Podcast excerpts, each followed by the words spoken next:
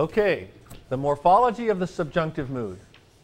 A new connecting vowel pattern. This is the characteristic sign. Like virtually all Greek verbs. By the way, you could also call this the Swedish mood, the subjunctive, right? Little humor there. I guess you don't have to laugh at my jokes because I won't be grading your qualifier. the subjunctive mood is made up of a stem and a connecting vowel and the endings. Now, the good news is there are no new stems. Some of you at least think that's good news. Even better, there are no new endings. What did they serve after chapel today? Was it like, okay.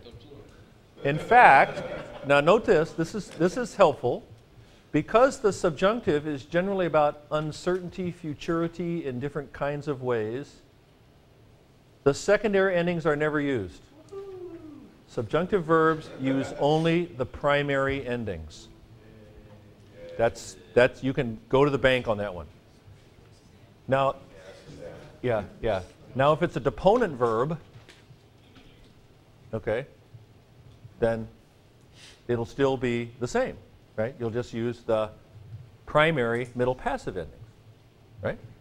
So subjunctive verbs use primary endings, either active or middle passive. Now, what is new is a quite distinct pattern of connecting vowels, or thematic vowels, as some grammars call them. And this is the key to spotting and parsing the subjunctive mood, the connecting vowel pattern. So, and I'll have to explain this. The basic pattern is a kind of a long Oz pattern. Now, you, probably didn't teach you this, but when I teach Greek and you learn the basic connecting vowel pattern for the indicative, it's O E E O E O. So it's O E E O E O. O E E. And you had to have grown up watching Dorothy and the Wizard of Oz, right? Okay. Well, check it out. It's not omicron epsilon epsilon, it's omega eta eta. It's the same pattern, just the long, the corresponding long vowel. Okay, so in the first person, you can see not omicron but omega, second singular, third singular. So O E E O E O, except the long corresponding vowel. And that is, in a nutshell, that is the key to identifying a subjunctive mood verb. Is you spot the long connecting vowel. You already know the stem because you know your vocab, right? I'm speaking now in a perfect sort of world, right? And yeah, yeah, right. You might know. That's right. That's right. Would that I knew. That's right. Yeah, good. That's good. Um, and uh, but the, but the, the way to you know morphologically the identifying pattern for the subjunctive verb is precisely that long connecting vowel pattern. Okay, and it's in a sense it's quite that simple. So are you ready to see some verbs? Yeah, sure, Professor Gibbs. Let's look at some verbs. Okay. Next page on the handout. Now it is true that a few of the forms look like indicatives. That's because, for instance, take a look at this uh, first person singular form of lapo or lipo. That looks, it, it is exactly the same as the present indicative active. And that's because of that, that uh, dropping the elision of consonants and the contraction of vowels and stuff. But you don't actually have to worry about that because the context is going to make it perfectly clear whether or not it's an indicative mood, present stem indicative, or present stem subjunctive. Again, we don't know how to translate these yet. We're just doing morphology, okay? But as I can, as you can see, let's see, I put the stems in blue and the thematic vowel or the connecting vowel in black and the endings in red, or pretty much kind of like that. It, there may be a few glitches here. So uh, here we have the present subjunctive for lapo, lipo, active voice, middle passive. In the present stem, they're the same. And we also have the aorist subjunctive for lipo, active, middle, and passive, which aorist passive, as you know, comes from the sixth principal part, stem. Now notice that I'm only giving you present subjunctive and aorist subjunctive. That's because the, there is no future subjunctive, because the future indicative is already about futurity. And the perfect subjunctive is extremely rare, so rare that you don't have to worry about it. So, really, with regard to the subjunctive mood, all you need to worry about are present subjunctives and aorist subjunctives. And there you'll tell the difference by the stem. Remember, you know, to parse verbs, you've learned to, at least at one point or another, zero in on the stem, right? And hopefully you can see that here. Let's take a look. Here's lepo. This is a present subjunctive active, first singular. Here's lipo. This is an aorist subjunctive active, first singular. The only difference is the stem. Lape is the present stem of the verb, lip is the aorist stem. Notice there's no augment because this is not an aorist indicative. Only past time indicatives have an augment. I want to say that again. You already know this because aorist participles don't have an augment, right? Aorist infinitives don't have an augment, right? Okay, just even if you can't remember, say yes. Go ahead, say yes. Yes. Okay, good. That was great. Thank you. Yeah. Yeah, sure, you betcha. So aorist subjunctives have no augment because they're not past time indicatives. See? The subjunctive, the differences between the two then would be just about the stem, whether it's simple focus on action or focus on connection. That's the difference. Yeah. Wendell? Um, is it accurate to say then that the subjunctive mood doesn't have any time associated with it? It's like an infinitive? Well, it, it's, that's pretty close, except that they, they do tend to be about stuff that's in the future. Okay, and you'll see that as we get into some of the contexts in which they're used. But the, the difference between present and aorist is It's, not about time at all. It's on the focus on action as opposed to focus on, on connection. Now take a look at the, um, at the endings. See, you know these endings, right? There's the contracted O. Oh, now that's pretty recognizable. By the way, it's clearer on your handout. There's an iota subscript in there. Everybody see that on the handout? See, the, the, for some reason, the, the, you know, doesn't show up as clearly uh, on the uh, overhead here. Yeah, it could be WordPerfect. Yeah, it could be. That could be. That's right. I was going to say something about Bill Gates. But take a look at these forms. See, now look at, check this out. Lape. Now, if it were an indicative, it would be omicron, right? Lape amen.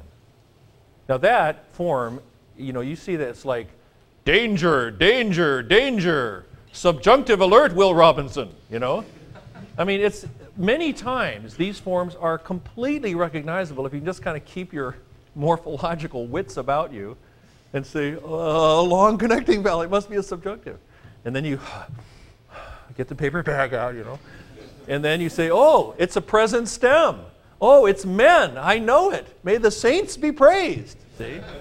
So you just put the pieces together stem, connecting vowel, ending, right? It's just like other verbs, right? So, um, uh, so here's the present subjunctive, and look, here's our friends, my, a. Now that's an ambiguous form. That could be either uh, indicative or subjunctive, but again, the context will help you. But now, see here, lape a tie. See, there's a, that would be an epsilon if it's indicative. It would be lape a tie. But it's lape a tie. Oh, subjunctive. I'm feeling so subjunctive today, dear, right? Now we have lepometha, lepesta, and lepontai. Okay? And check it out. I mean, it's exactly the same. The endings connecting vowels, just a different stem in the aorist. So lipo, lipes, lipe, lip omen, lip eta, lip osin. Again, the, the characteristic morphological sign of subjunctive mood verbs is the long connecting vowel. And so then you spot the stem because, yes, you do know your vocab, right? And your principal parts. And you know the endings are, remember that subjunctives only use primary endings, whether they're active or middle passive. Now, look over here at the aorist passive. This too follows all the rules. You might remember, uh, since you're getting hungry and the blood isn't being sucked out of your brain, that the sixth principal part of lepo is Elaphthane. That sound vaguely familiar? Say, yes, Professor Gibbs. Yeah, yeah, yeah. Okay. So the stem is laph, right? And you've got some, these act like contract verbs. That's why you have the circumflex. You don't want to know why, but note that there is a circumflex. And they act like contract verbs. As I said here, aorist subjunctive passive forms act like epsilon contract forms. This kind of explains it here. If you want to really look at it, you can check it out down here, um, which is why I gived it to you. Um, if I were meaner, I would not have given it to you. That was a subjunctive thing.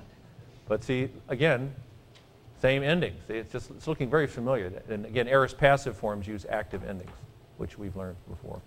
Here, it's you don't have son here though. Wendell, remember you were spotting the son on aorist passive indicative, but on the aorist subjunctive passive, it just looks pretty much like an active verb, except it's a different stem. So lip, lip, lip, leif, ho ho ho ho ho, aorist passive stem. Okay. So, so the basic morphology of the subjunctive mood is, in a sense, I, I hesitate to say that's simple because even on a good day, I know you're hanging on for dear life. But, uh, but all right, now let's do a little morphology cleanup here. Um, this is just, uh, the, I like Voelz's nooglies, you know. So uh, what we've got here is some, of course, irregular verbs. What's, what else is new? We've got our friend eimi. Am I, oh, I'm in the way here, aren't I? Oh, well, I'll stand back over here. Um, this is just to say to you, oh, you were wondering what the present subjunctive of eimi is? I'm glad you asked. Here it is. It's in the book, okay, and it's on the handout. It's O, ace, a, omen. Now that you might be able to spot. See, maybe. Eta, osin. Well, no, you can't spot. It, it's just irregular. Those are the uh, present subjunctive active forms of eimi. Now there are no aorist subjunctive forms of eimi because there's no aorist, there's no third principal part of amen. It's just amen, esomai. That's it. But so, uh, so that's all the forms of our friendly friend, the linking verb, amen, I am. Those are all the subjunctive forms there are. You just have active voice. No, you can't have the passive voice of the linking verb for crying out loud. So that's it. That's, I mean, that's it. That's all the subjunctive forms of amen that exist. And then we've had our uh, old verb friends baino, which as Dr. Voelz said, almost, well, yeah, it always occurs in compound forms like anabaino or katabaino or epibaino. Gnosko, by the way, routinely occurs also in compound forms like epignosko, things like that. Um, but here are the, the subjunctive the aorist subjunctive forms of these verbs. And you remember, by the way, that on these irregular principal parts, Voelz said they only occur in the active voice? Okay? So you won't get any aorist middle forms with baino. You'll have to use another verb. Okay? Like uh, peripateo or some other walk around kind of verb, you know? Um, so these, I'm just kind of showing them to you. It's kind of fun to say. Bo. Bo. That's the aorist, subjunctive, active, first person singular of baino. Bo, base, bay, Bowman, beta, bose. Those are the aorist, subjunctive, active forms of baino. And gnosko is even more fun. Gno, gnos, gno, and the iota subscript, again, is clearer on your handout, I think. And uh, it's there because of the historical development of the Greek language. Gnomen, gnota, gnosin. Okay? Please, Eric.